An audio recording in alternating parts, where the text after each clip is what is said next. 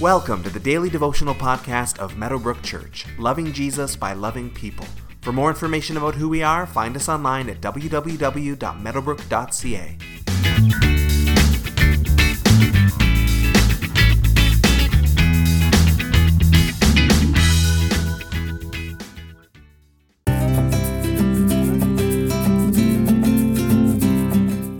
You probably know some people in your life who are talkers, smooth talkers, even.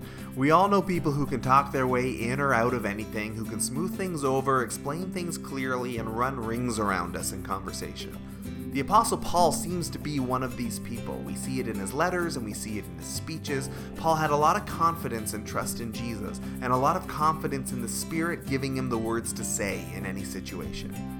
In yesterday's verses, Paul had been trying to fly under the radar, but as he is spotted, he has inadvertently caused a riot in Jerusalem. Roman soldiers have come and arrested him, and we continue the story in Acts chapter 21, verse 37, through Acts chapter 22, verse 5, which says, As the soldiers were about to take Paul into the barracks, he asked the commander, May I say something to you? You speak Greek, he replied. Aren't you the Egyptian who started a revolt and led 4,000 terrorists out into the wilderness some time ago?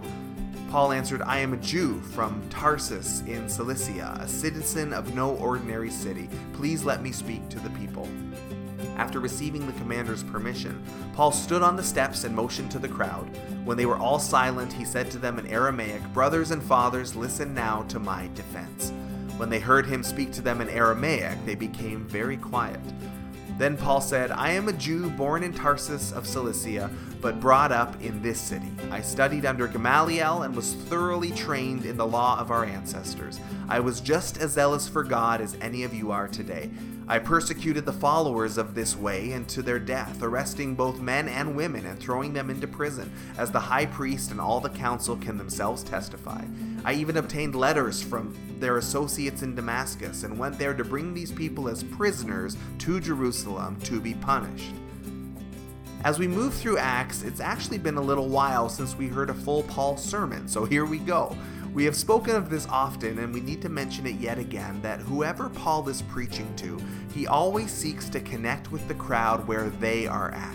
This crowd is furious with Paul as they feel he is attacking the Jewish faith, and so Paul begins by sharing his Jewish credentials and explaining that at one time he too was on the side of the crowd. He too persecuted Christians for their disregard of the Jewish faith in his mind.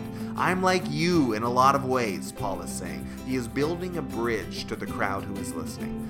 And as Paul reminds us of his past, we are once again amazed at what Jesus can do. This man who went from Christianity's greatest persecutor has been transformed into one of its greatest all time leaders and defenders. An encounter with Jesus set Paul on a course for a completely different life, and God's work has made him into a completely different person. Look at how far this man has come throughout the book of Acts. We rejoice that Jesus can do anything in a life, and we are filled with hope for our lives and for the lives of our loved ones, that we too will be transformed into who Jesus wants us to be.